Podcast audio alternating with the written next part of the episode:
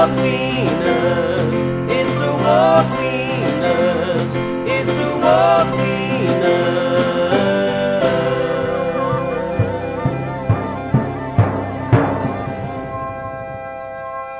Welcome to Award Winners. I'm your co host, John, joined by the starter pistol, David.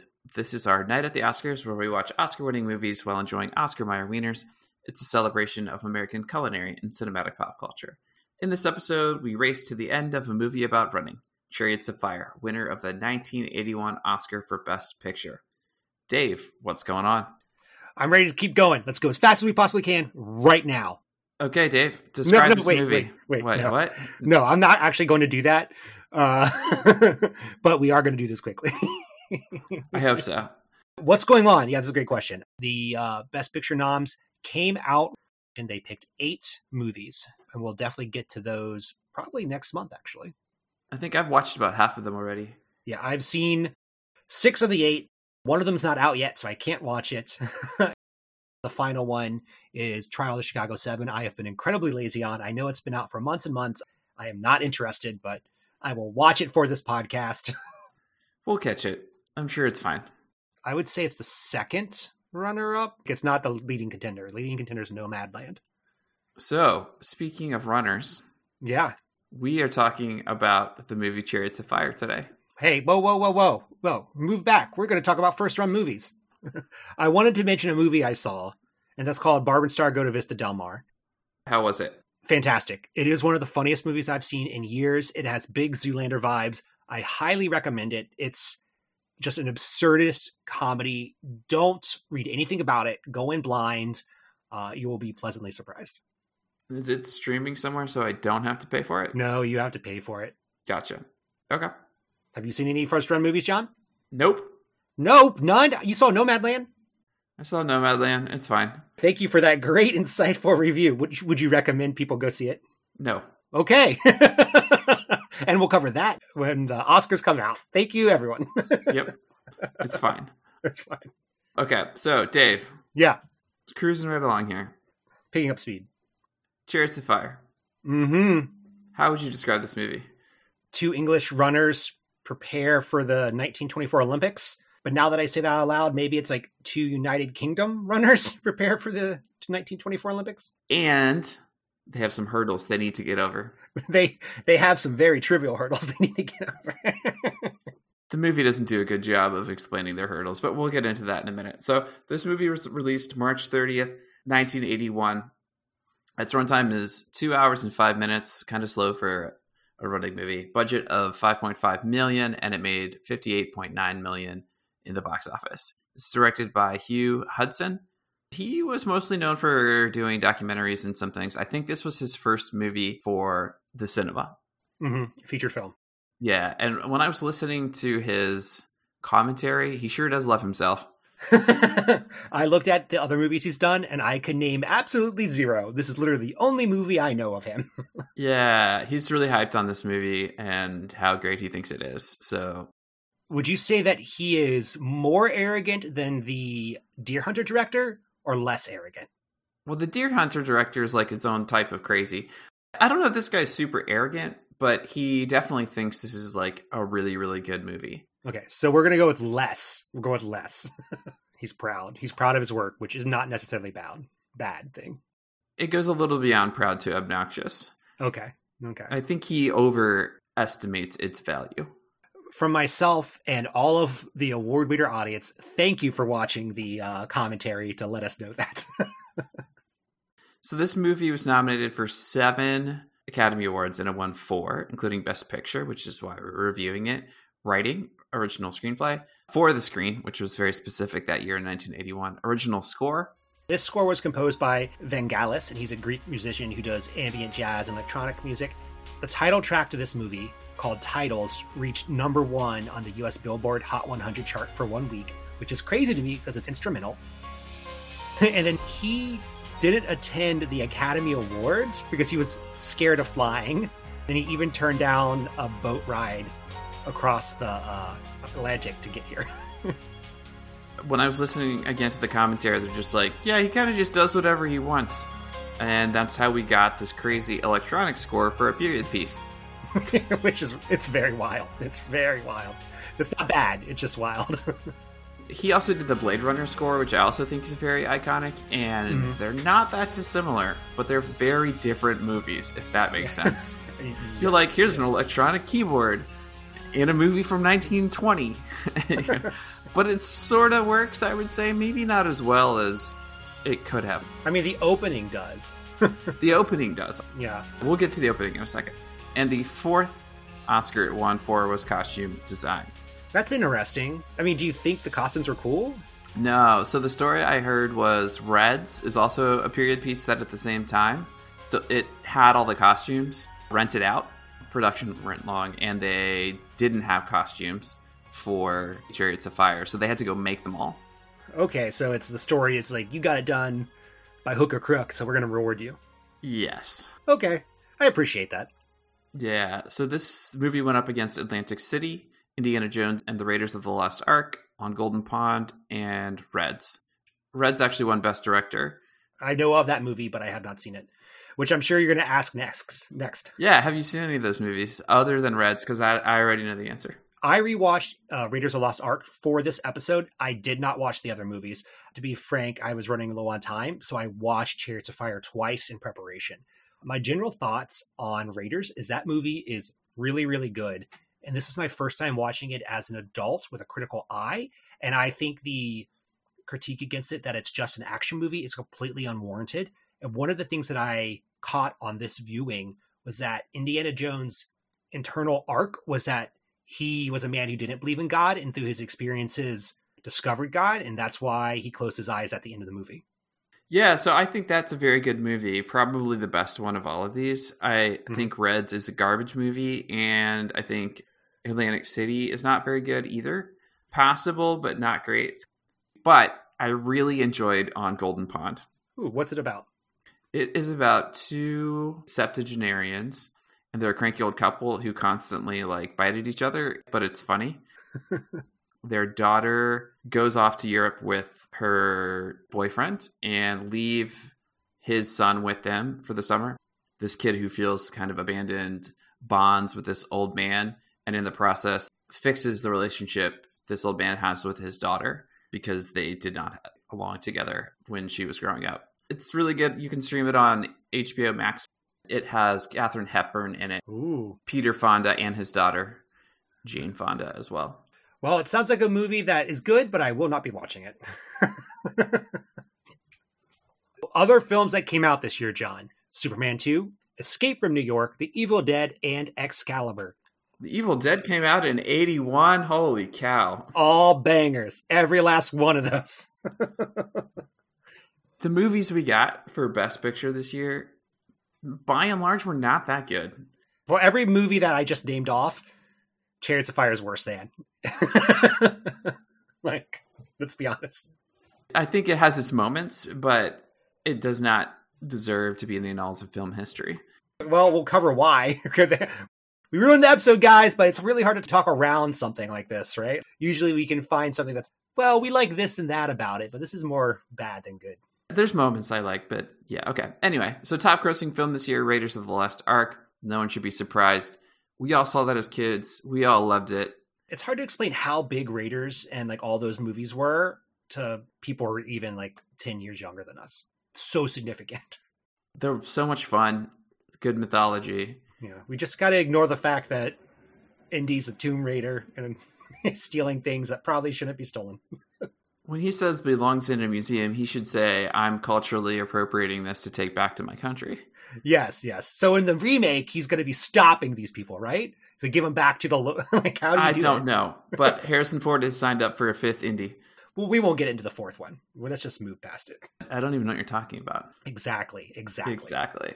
If you're a first time listener, you should know that we eat movie themed hot dogs while watching these movies. David, how's your dog dressed on the red carpet this evening? Oh, this was so hard to do this one. I ended up doing the British dog. That is essentially beans on a hot dog because this movie is so freaking British. and astute listeners might say, but David, that sounds a lot like a Boston dog. Boston is also very English. It is New England. yes, yes. But uh, British dog, hot dog with baked beans on it. I am not proud of it, but uh, that is what this movie deserved. What'd you do? Well, I also did a British hot dog. I just saw in England it's really common to toss fried onions on a hot dog. So that's what I did. Super easy and tasty. Threw some spicy mustard on there. Gives it a little extra bang.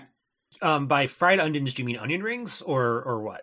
No, I guess caramelized is maybe a better way to say that, where I just throw it in some butter and cook it. It took longer than five minutes to confirm, right? To make. Uh, not Car- really, but a little bit. I I swear it takes longer than five minutes to make caramelized onions, and that is the biggest lie perpetrated by cookbooks. It depends on how black you want them, you know? okay. Everyone remember, always triple the time. 15 minutes. All right, Dave. Speaking of food facts, what do you got for us? yeah, so again, this is a super British movie, so I wanted to talk about the English breakfast, also known as the full English breakfast or a fry up. So I did a little bit of research around this, and you're not going to find a lot of like where this came from because it's just sort of a staple. To give you an idea of what a full English breakfast is, so that's a meat of some sort, sausage or bacon, baked beans, tomatoes, fried bread, and an egg. And then optionally, you can do black and white pudding, fried kidneys, kippers, mushrooms, and potatoes. John, have you ever had a, a full breakfast? I've had a full breakfast, but I don't think I've had a full English breakfast. This is probably more than I can eat.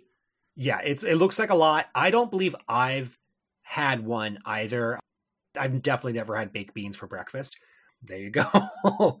What a way to start the day. yeah, I mean, if they like them, they like them. Quick history here. So in the 17th century, the items which would make a traditional English fry up were only eaten by the upper class, such as bankers. As meat was expensive, the rest of the population would eat bread and butter for breakfast, uh, with cheap jam containing very little fruit. Uh, the dish did appear in a cookbook, and it was the Book of Household Management, which was released in 1861. But it wasn't until a hundred years later or so that the ingredients were cheap enough to make the meal available on mass. Book of Household Management. What an exciting title. Yeah, Isabella uh, Beeton's Book of Household Management. Yes, it, it jumps off the shelf. I bet it does. From 1861, still in use today. I mean, it's only like 60 years before this movie. so it probably was in use. Movie trivia, Dave, what do you got for us? I got a little bit. This first point, I got it from Wikipedia and I searched and I searched for a better source, but I couldn't find it. So take this with a grain of salt. So Chariots was mercilessly savaged by French critics because it called the French the frogs and an unprincipled lot. Roger Ebert lobbied other American critics in attendance of the Cannes to award it the American Critics Prize. I'm pretty sure I heard the same story on the audio commentary. They talked about that as well. Maybe not that specific piece about Roger Ebert, but they did talk about how the French did not like the film. Part of that is definitely true. Could you imagine though being like, this movie's so good, we got to give it our own prize? Or he's just like, screw the French. I'm starting a new award because I think the American Critics Prize has never existed previously or after that. I couldn't figure that out, but I don't think so either. Yeah. Some other notable facts here 40 minutes were cut from this movie at the insistence of 20th Century Fox. I Thank find this insane. Insane. It's already a two hour movie. They're just like, let's slow down another race. This race goes on for five minutes. Let's make it eight. It's a 10 second, 100 meter dash, but we definitely want to show it to you as slow as we can. okay, this is my final fact. The producers intentionally added profanity to the movie to avoid a G rating because they thought people would associate a G rating with a movie for children. They talked about that in the commentary. There's one scene where they add a curse word in an otherwise curseless movie. At the beginning of the movie, when one of those injured World War One veterans is carrying a bag, he says something like, Those shits are the people that we fought the war for. That's the curse word that they added in there. PG movie still says for kids from to me. well, they didn't have PG 13 at the time, so keep that in mind. Uh, Yes, yes. But the bigger point is that this movie is very wholesome, I would say. Okay, so Dave, Actor Facts, what do you got for us? First up is Ben Cross as Harold Abrahams. Here are the movies that I know him from. First Knight. He's, he was also in Star Trek from 2009. He played Sarek.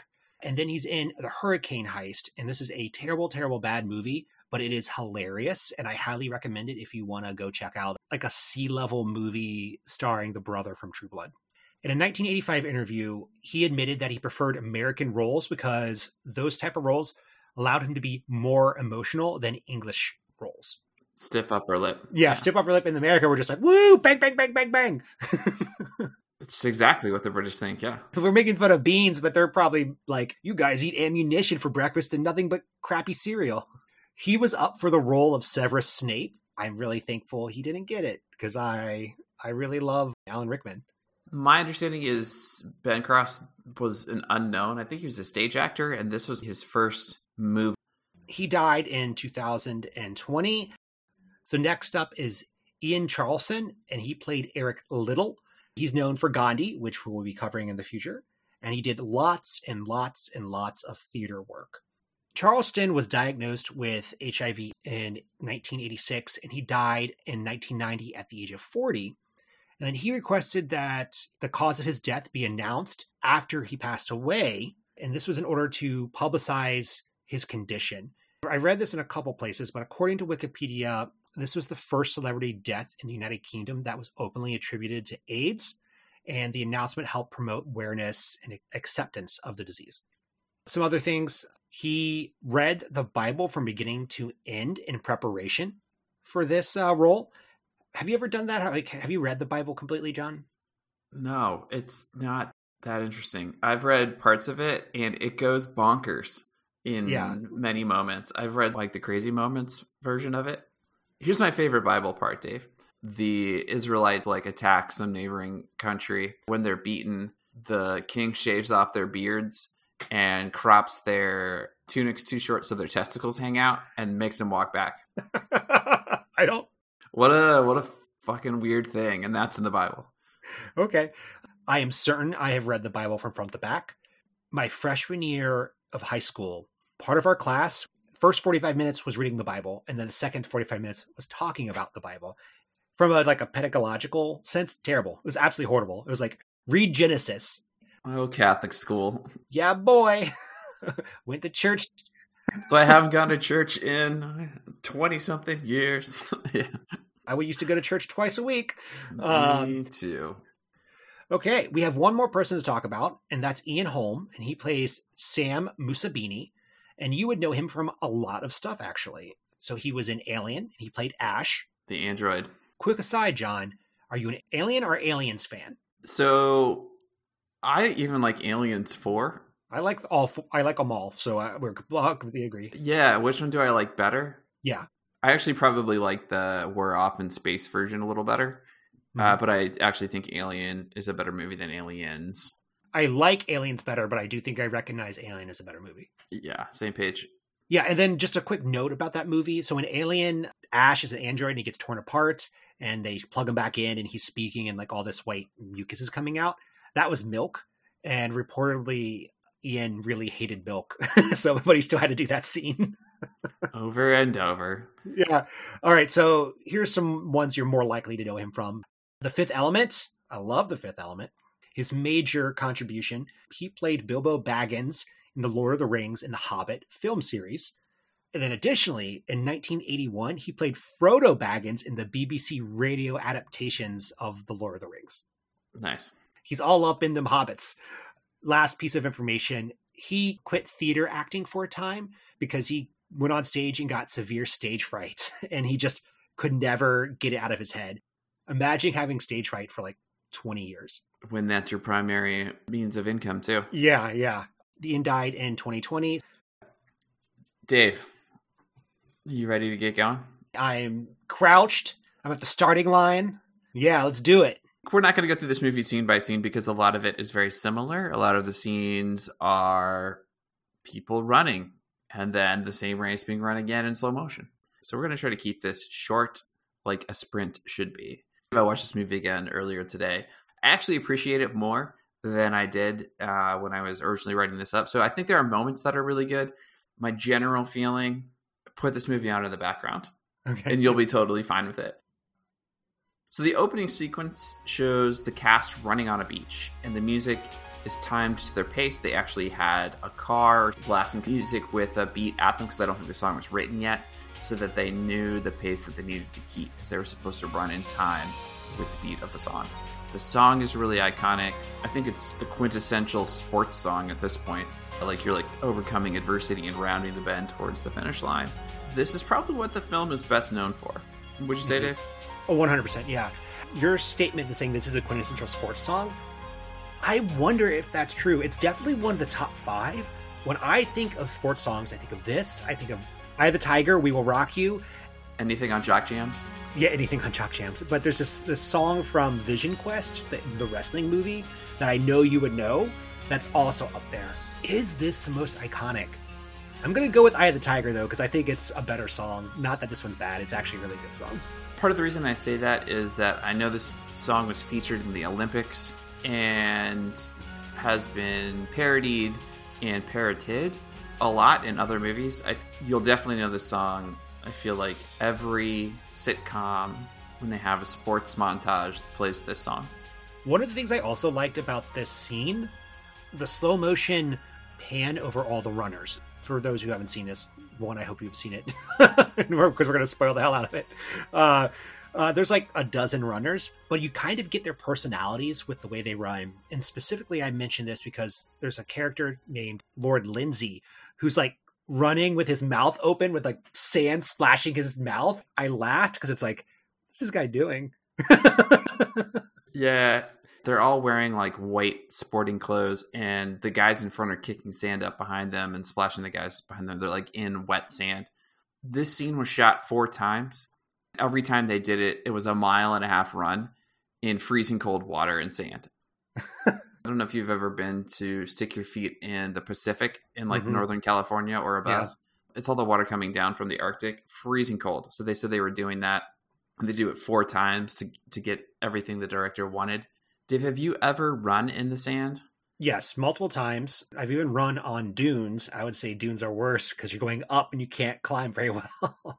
No, see, running on sand is so hard. I can't imagine unless you have a very very flat beach, which I've never been on. I've always been on one that's like a slope down into the ocean, which is very hard to run on because running on a slope is very all the spring in your step that you get from pavement because it's a hard surface is gone. So it's like twice the effort to run on a on a sandy surface. Good thing they were comparably paid. Um, Yeah, they all had to train too. And I think the Olympic trainer, when he came in, some of them weren't really runners. And he was like, oh my God, I've got to train these guys to be Olympic athletes. In a lot of the races that they ran, they actually had real track stars running with them. They had to give them all handicaps so that they would lose in the foot races that were run uh, for the film. Well, I'm glad they figured out how to do it, but that's pretty funny. So I wanted to just ask, why do you think the scene's so iconic? It's the music, I think. It's timed Yeah. to the beat. You see these guys running. The scene is shot very beautifully, actually. You know, it's sort of like stormy skies in this like small sandy beach somewhere. Okay. And I, I think it just it it looks really good. It sounds good. Uh, what do you think? So it's like everything came together. Yeah, You don't see slow motion a lot in motion pictures at this time. So you see slow motion. You don't see electronic music in a period film very often. It's in this movie.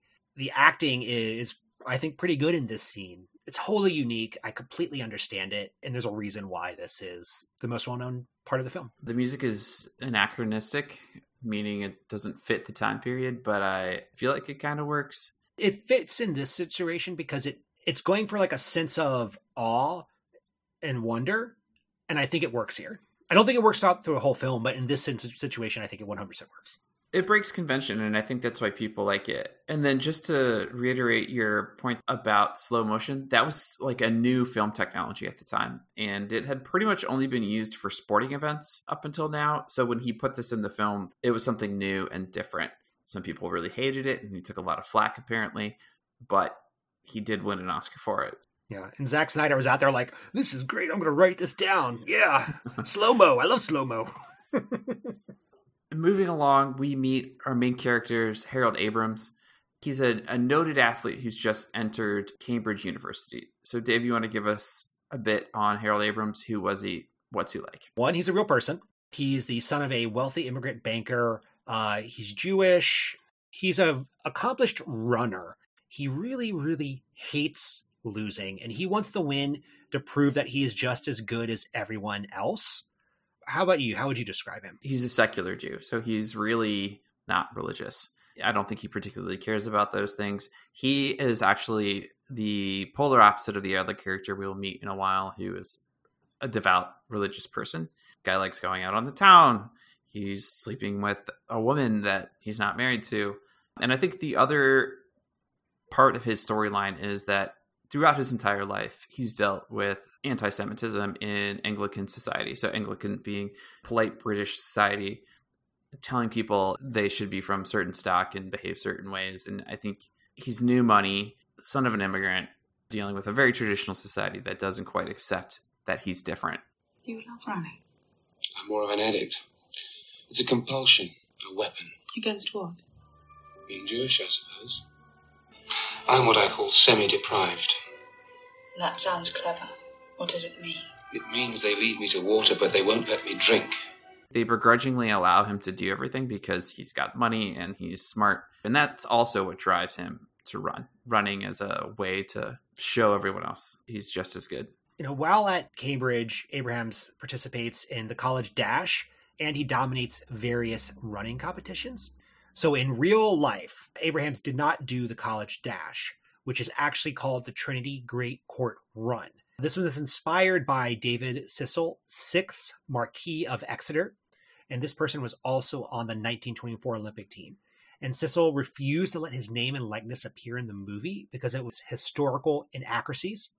The character Lord Andrew Lindsay is partially based on Cecil. Maybe we should describe this run a little bit. Found this to be kind of a fun scene. There's a Mhm. courtyard in their college in Cambridge that 700 paces long or something like that. There's a challenge. The time the clock chimes 12 times to make it around the entire courtyard. It's never been done before, and this guy does it. Yeah, I think this is one of the better scenes. It is. It is more interesting. So, why exactly is this in the film? Is it the show that he is trying to prove that he's better than everyone, or prove that he can keep up? I think he's also just out to set records and be the fastest Hmm. person there is, and this is one step in that direction. Yeah. So, but also I think, well, it potentially squashes any anti-Semitism immediately for, for all his peers because they're like, oh man, you know, he did this. And I think maybe that's why he does it. That's his motivation. That's some great insight. Prior to the the race, he's like, I'm gonna go do this, and the whole student body gathers around, and people are jeering him, lightweight making fun of him, but you don't know if they're serious or not. Yeah, so that is some really great insight. I did hear one of the jeers. Someone called him a swank, and I thought that was really funny. Apparently, it's someone who's just arrogant.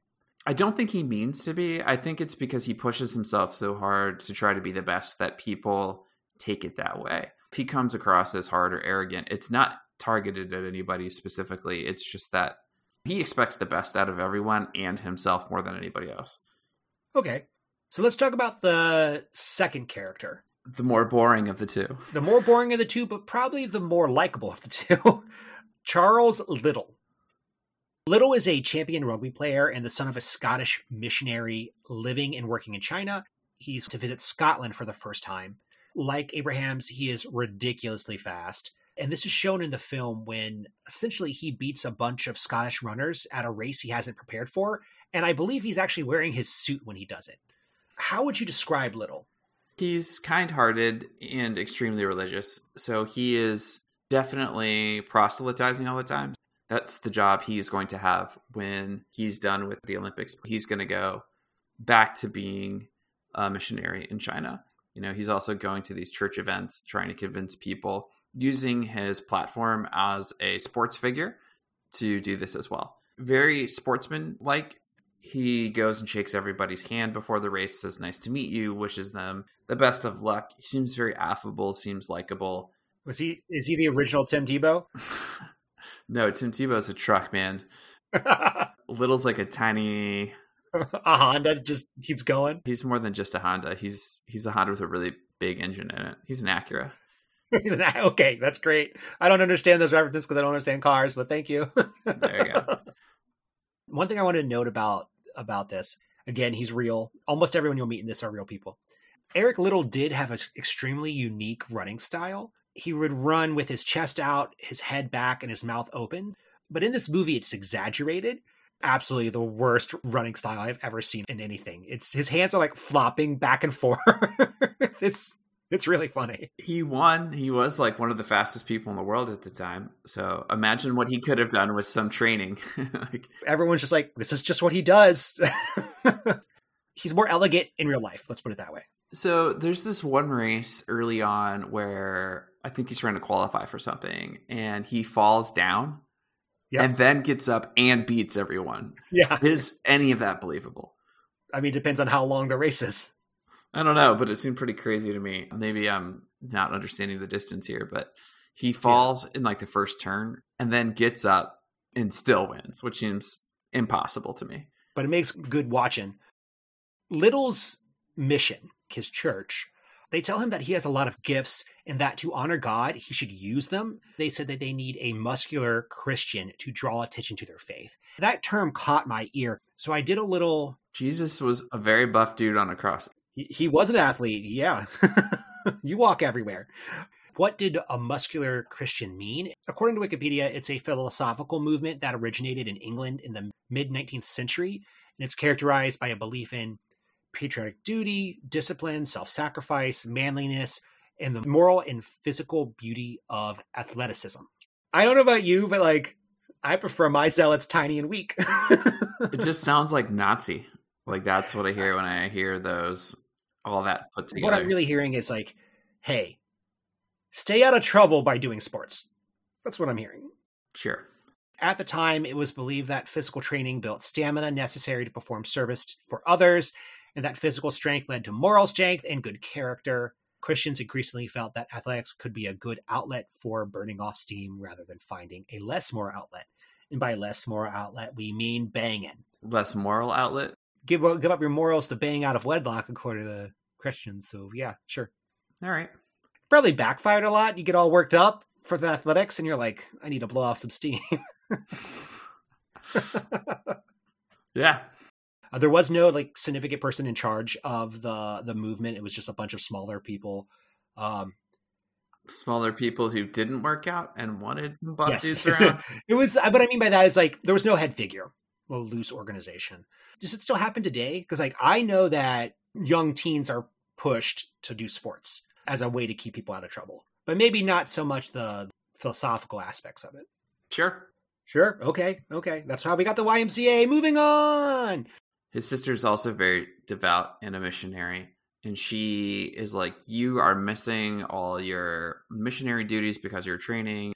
Pick one or the other. And she's pushing him towards the missionary piece. I thought he had like an oddly close relationship with his sister. The way it's acted, they're too close. I thought they were dating. I must have missed a part where there's a sister, uh, and I was the whole movie. I was like, "What? This relationship's very strange." And then I read that you were like, "Oh, it's his sister." I was like, "Oh, it changes the entire movie." yes. Apparently, he did actually have a girlfriend who shows up in a couple scenes, but they cut her from the plot. Occasionally, you'll see a woman standing next to him. That is actually his girlfriend. So Liddell dominates various races, and he becomes a top runner, and this puts him on a collision course with Abrahams. We see at the beginning of a lot of these races, these runners, they go out to the dirt track and they dig with a trowel little divots to create a starting position for their feet. Most of the time, we now see something called a starting block. When you watch track athletes push off that starting thing, that came about in 1929. I think it's funny to watch these guys go out with a little garden trowel and dig a little hole before they run a race.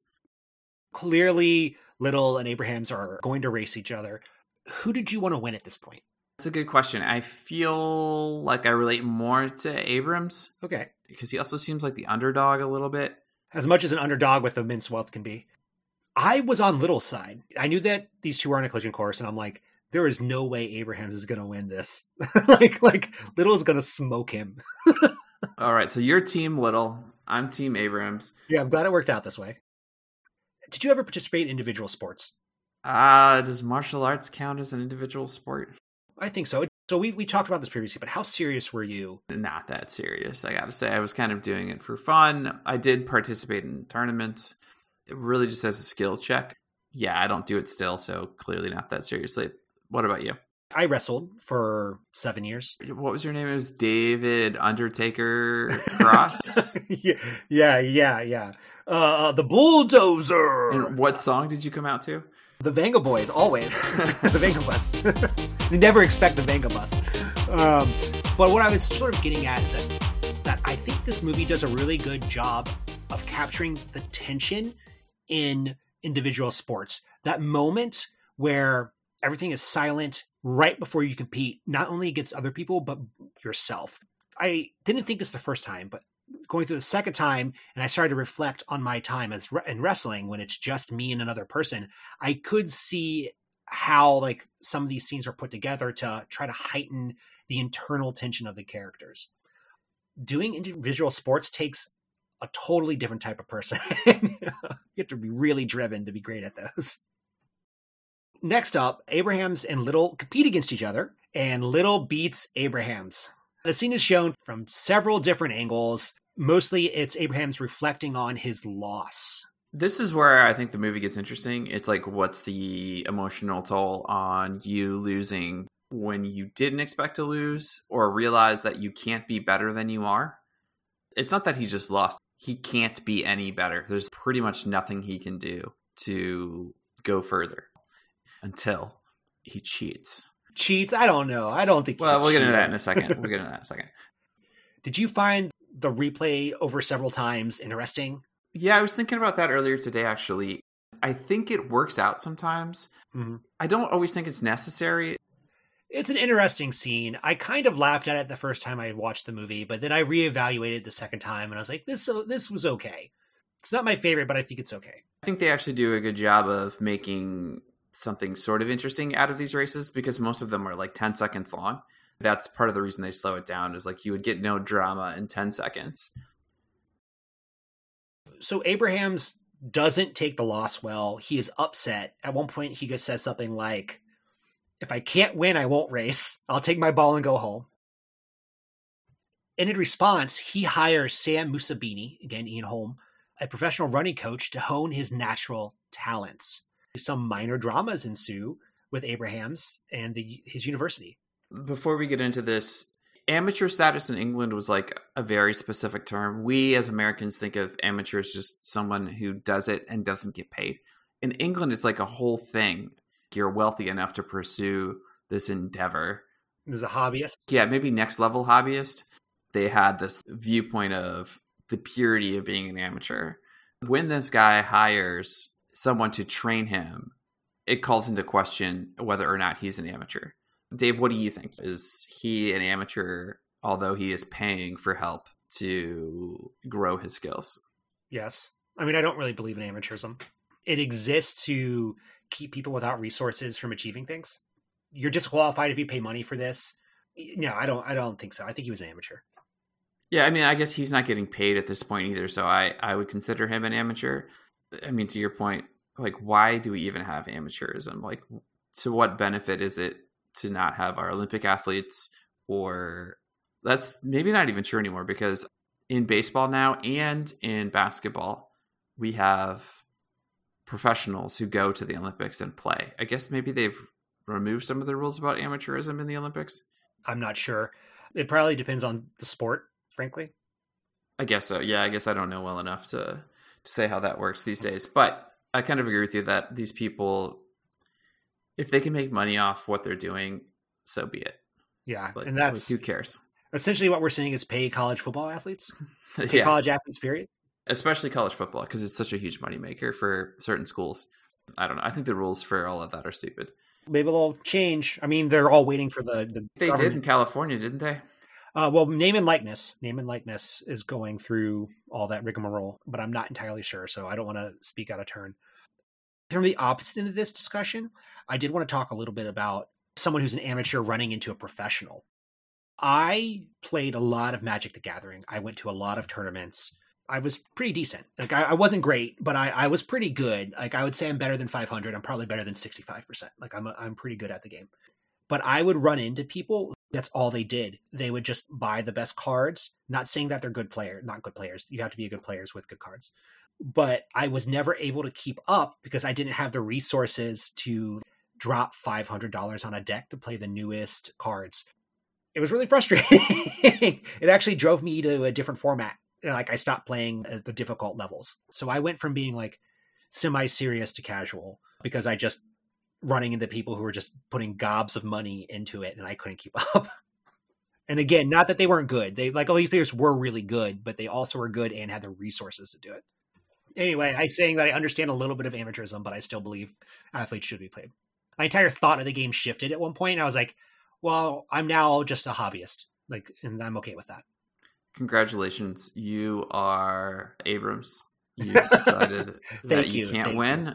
and then you're not going to play. Yep, that's exactly what I did. You, you you figured it out, John. Thank you. So, both Abrams and Liddell qualify for the 1924 Olympics. Shocking. what did you think was going to happen from this point on? Abrams is going to train, Yeah. and we know that Liddell is going to continue to run. They're both going to do that. So, you kind of just assume they're going to meet in the Olympics Okay. and have a rematch. rematch. The way this is set up, though, is Abrahams is going to beat Liddell. So In a traditional story, this is how this would function. I guess so. But then the story is not nearly as interesting. Okay, okay. The biggest rivals are the Americans, which we see jumping around. They seem to train. Apparently, they did some research on what exercises would have been done at the time. So, all the weird things those guys are doing would have been how they trained in the 1920s. Bicycle kicks on your back? Yep. Yeah, I used to do that in wrestling. Come on. I'm not joking. As the two runners leave for the event, uh, Liddell discovers that the heat for his race is going to be held on a Sunday. And he's heavily favored, but his religious convictions stop him from running Can't run on Sundays. It's the Lord's Day. so the movie makes it seem like he's surprised to hear this when he's getting on the boat to go to Paris. Turns out, not true. He knew in advance. The real Liddell knew months in advance, and he started training for the 200 meter and the 400 meter. This was all added to add drama. However, I would say it failed because when this happened, I laughed because I was like, I know how this stuff functioned. Like, what are you talking about? They get to Paris. Ooh la la. So the Prince of Wales is there and the British Olympic Committee. And they try to convince Liddell that he should run for king and country. And he again refuses, just saying he's all about England, but he has religious convictions. God is bigger than any country. Can appreciate a person who sticks by their convictions. More power to him, especially when he's getting lots of pressure. So eventually, compromise is made. Guess what the compromise is? he runs a different race. So simple. So he's not going to go up against Abrams uh, in one of these races. However, Liddell is not as favored in long distances. Apparently, he's better as a sprinter. So, Dave, tell me, what do you think about this scene here? I think this is a terrible scene. Like one of the worst scenes in the the movie. Everyone is extremely stiff. They're British. Yeah, yeah, that's true. Uh, but it's just really, really bad. The way this goes down is one of Liddell's teammates come in, comes in and says, like, I already got like a silver medal. You could have my place instead. This is Lord Lindsay. But you don't really see him like struggle with the concept at all. That is my problem with the movie is that the issues that they face are so minor, like leading up to these events. I mean, I also don't know if I would have given up my spot for someone who would refuse to run. I'm like, okay, It's, well, it is that person's choice. I would agree. And then I would say this does have one interesting quote in this scene, and one of the Olympic Committee members says, like, uh, "If I was glad we didn't change his mind because we need more people like him." And I, I was like, "This is sort of interesting, but it's also like a hammer." it's like, "Ooh, you're real blunt on this one." Here's what the movie's about. Don't compromise. They're like rubbing your face in it. At the end of the scene, I I got disappointed because I wanted to see Liddell and Abrahams race against each other. The movie that never was. Yeah, so I was like, I was like, oh wait, is something going to happen? Is Abrahams going to switch to the 400? That's going to be bonkers. I can't wait. And guess what? No such luck. No such luck. This movie So- lied to us. so, the, so the, yeah, the movie kind of peters out here. Abrams runs his race and he wins. Good for him. Liddell also runs his race and also wins. I feel like Abrams feels like he proves himself worthy, mostly to himself.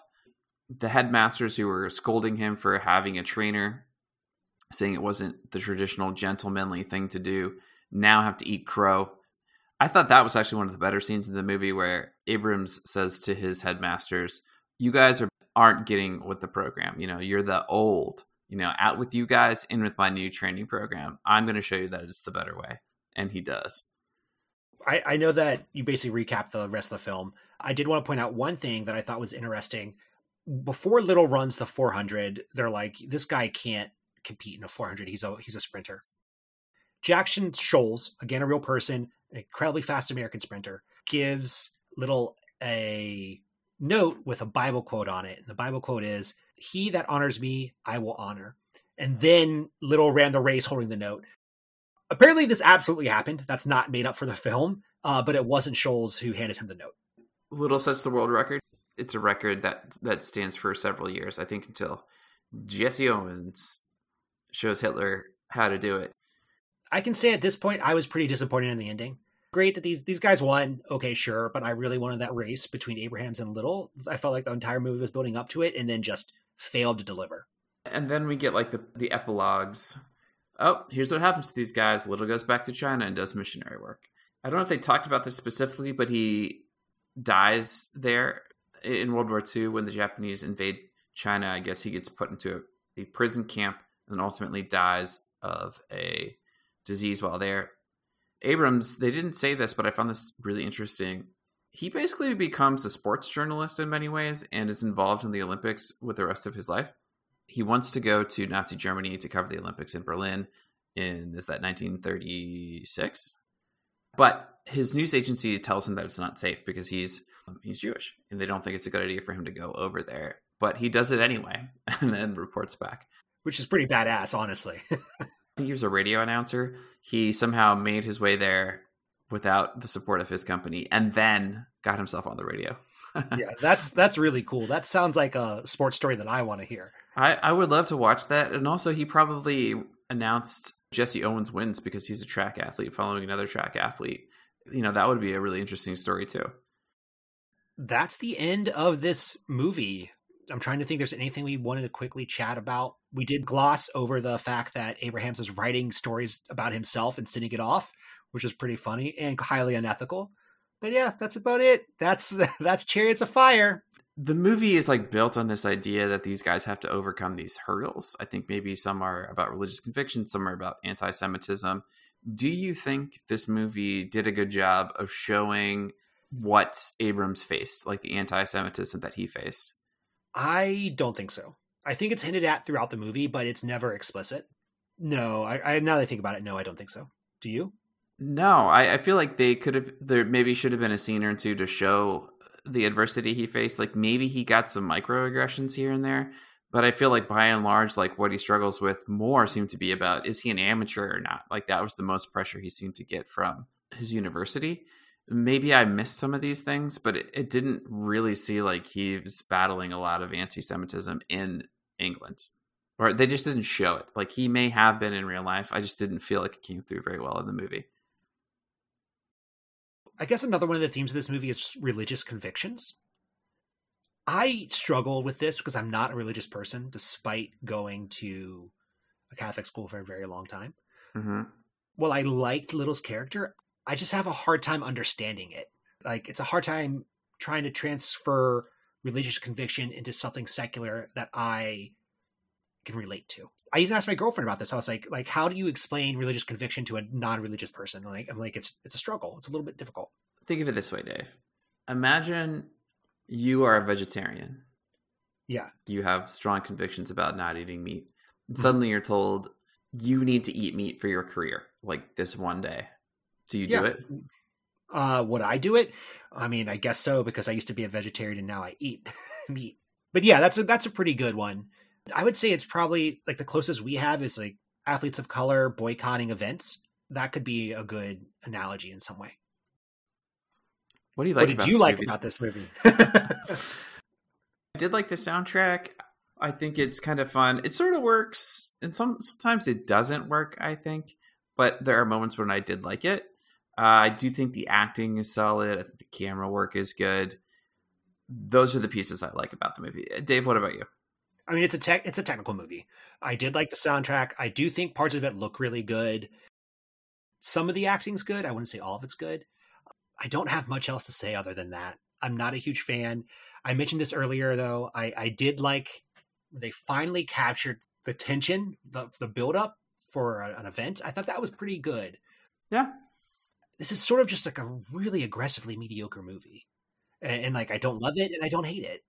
It's fine. I agree. So, why do you think this movie won? I think there's multiple different reasons happening.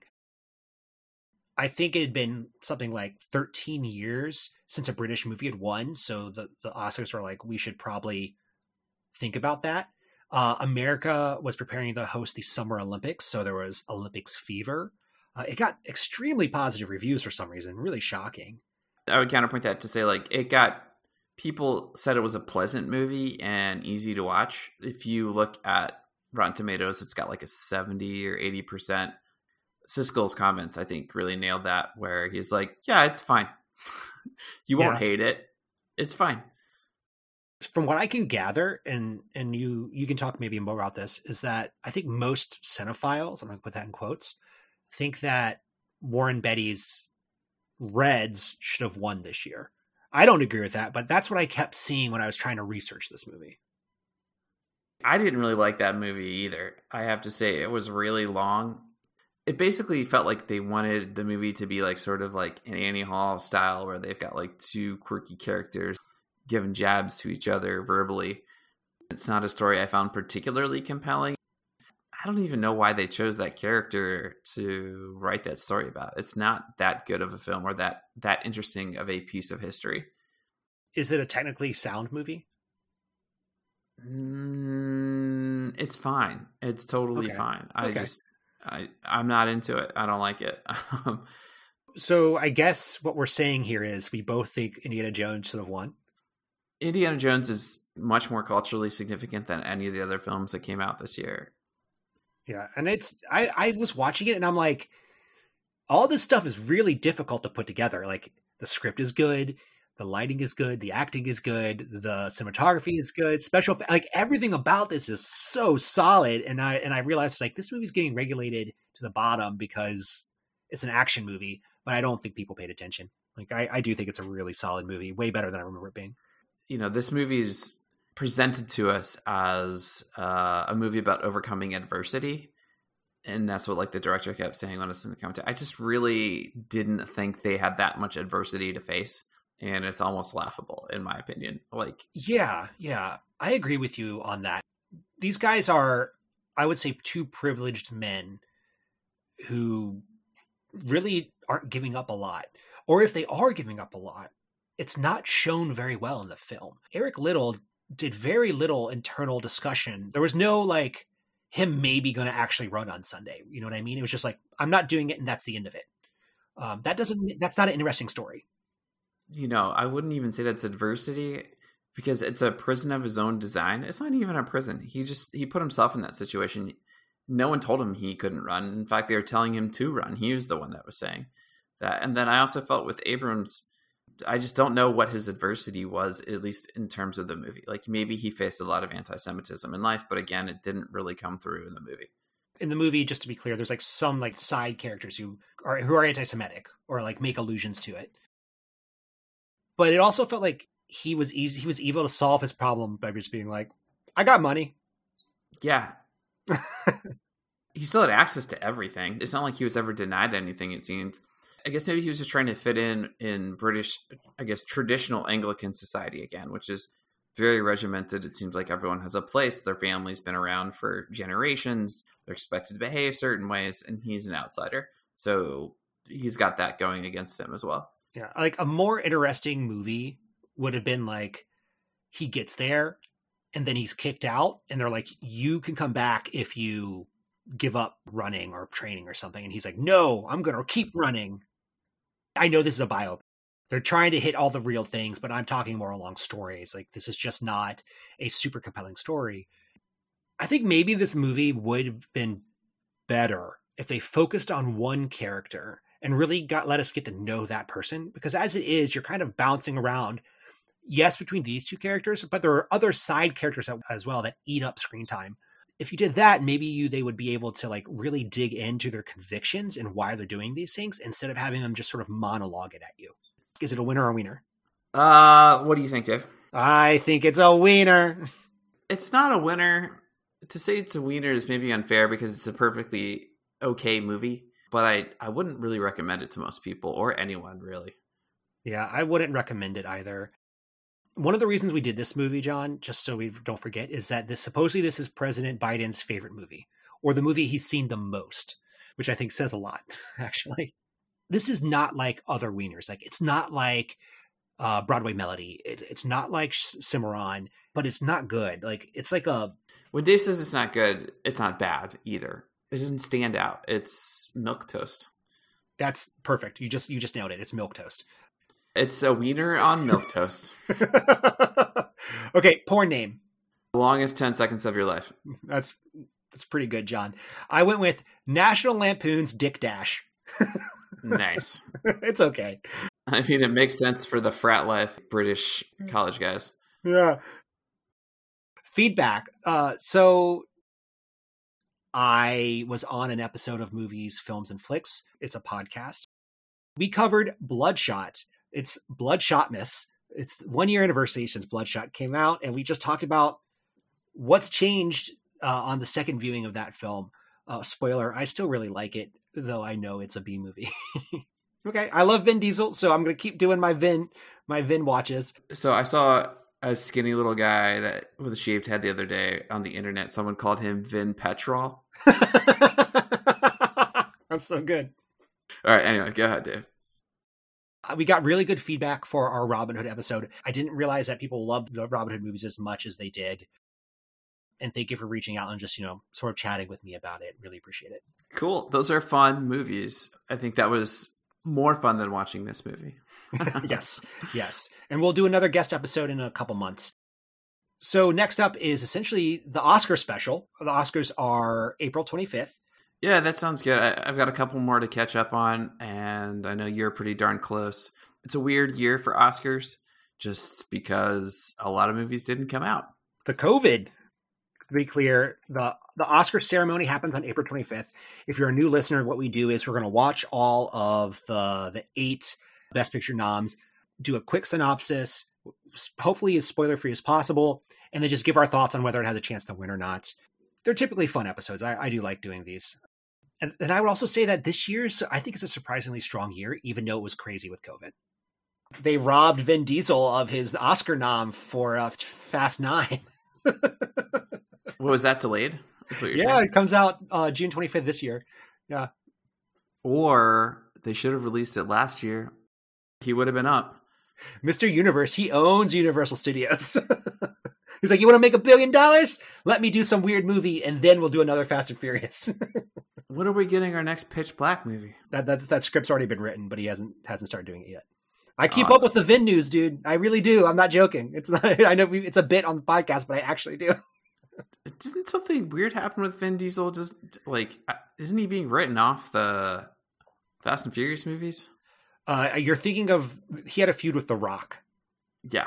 And then The Rock isn't in the ninth one, but they've since made up, and he'll probably be in the tenth and the eleventh. They have those planned already? The final movie they're, they're planning on doing ten, but they're doing eleven, and it's ten part one and ten part two. I don't know the name of it, or I would tell you. So it's like that. Uh, but there's also going to be side character movies. So How do we fit 10 into Furious? I, I feel like the I and the O in Furious could be a 10. I, I, oh, I don't know if I'm really excited. Uh, okay, so if you liked our podcast, please, please, please rate us and review us on iTunes or wherever you're listening to this podcast. We really appreciate it. You can contact us at david at awardwinners.com or john at awardwinners.com. We also are very active on Instagram. We are at awardwinners.com. We do regular movie reviews, we do movie memes, just a really good community of people who are nice, talking about movies in a non pretentious way. This has been a fun episode. It turned out better than I thought. Uh, I thought we were going to rag on this thing the whole way through, but it, some really interesting conversations. I, I appreciate this more in the second watch than the first watch. And maybe that's how you should do it is go through it once. You can hate watch it once, then go through it again and be like, you know what, there's some there's some good things in here. I had the same experience, which is shocking. Yeah. Cool. So thanks for listening, guys. We will have our Oscar episode out soon. Don't forget, we'll probably have an Oscar picks game soon. Also, I think we're going to set that up, and we will see you at the finish line.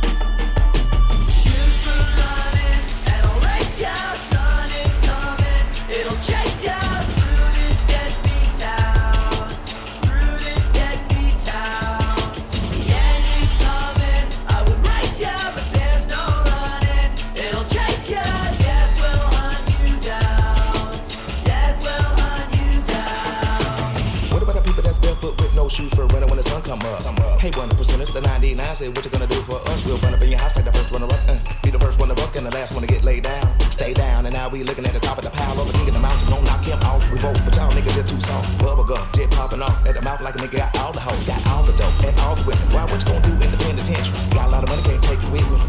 I can't take it with me. I wish they could send me to the moon to back with a cure for cancer and save the lives of my great grandmama, my great granddad, and I'm that's the answer to the question. But they make money off the medicine, leaving us all stuck in elections with no progression, just recession. Shoes for running, and I'll race ya. Sun is coming, it'll chase ya